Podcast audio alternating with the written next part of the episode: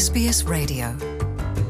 일부 council들의 Australia Day 시민권 수여식 행사 거부 사태에도 불구하고 어제 하루 호주 전역에서 19,000여 명의 새로운 호주 시민이 탄생했습니다.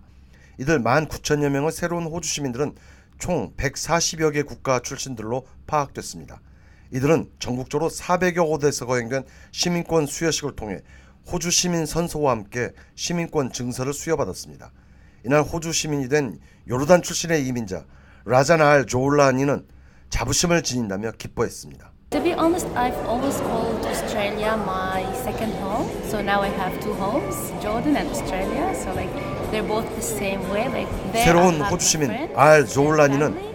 솔직히 호주를 나의 my 제2의 조국으로 오랜 세월 동안 and 생각해 that 왔고 I love 자처해 and 왔다면서 I'm proud to 나에게는 요르단과 호주 등 두 개의 조국이 있고 제2의 조국에 가족과 나의 삶이 있어 호주 시민이 된 것이 무척 자랑스럽다고 말했습니다. 한편 앤토니 알바니지 연방 총리도 캔베라에서 거행된 시민권 수여식 행사에 참석해 직접 시민권 증서를 수여했습니다. 알바니지 연방 총리는 새로운 호주 시민들에게 시민권 증서를 수여하는 것을 영광스럽게 생각한다면서 호주 시민권 취득자들은 호주식 가치관을 존중하고 공유하겠다는 각오를 다짐한 것이라고 평가했습니다.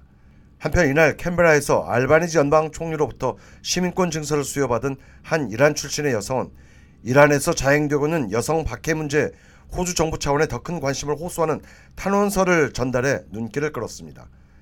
이날 오스트레일리아의 시민권 수여식을 거부한 council은 호바트시를 포함 뉴사우스웨일즈와 빅토리아 주내의 council 몇몇 곳에 그친 것으로 파악됐습니다. Want to hear more stories like this? Subscribe to our regular podcasts on iTunes.